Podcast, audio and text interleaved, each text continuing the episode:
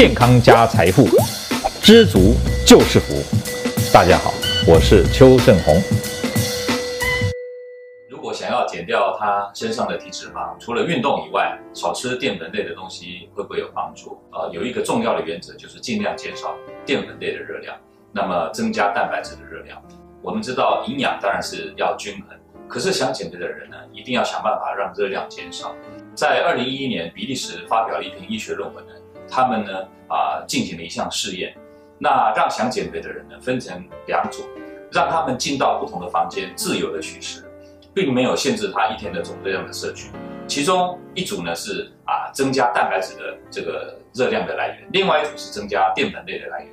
结果这个试验进行了半年之后呢，他们发现说吃蛋白质多的这一组呢，他们的体重明显的下降，同时呢体脂肪也下降的啊比淀粉类的这一组更多。那这个实验有一个重大的意义，就是说，它呢并没有限制减肥的人他一天总热量的摄取，只是在他的饮食内容当中做一些啊调整啊，把蛋白质的比例增加，淀粉类的比例啊减少。这样的情况之下呢，就可以达到减更多的呃脂肪，减更多的体重。所以这个实验告诉我们说，如果大家想要在自然的环境，啊，没有限制总热量的摄取的情况之下，只要你在饮食当中增加蛋白质的这个热量的来源，就可以让你的啊减重的效果达到更好，然后让你的体脂肪下降更多。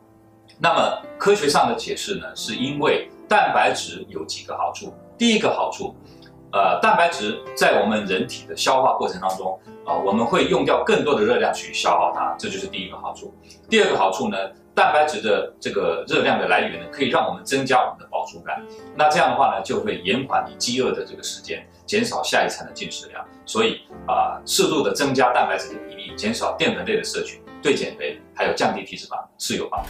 各位朋友，如果你喜欢我们今天所讲的，请在下面按个赞。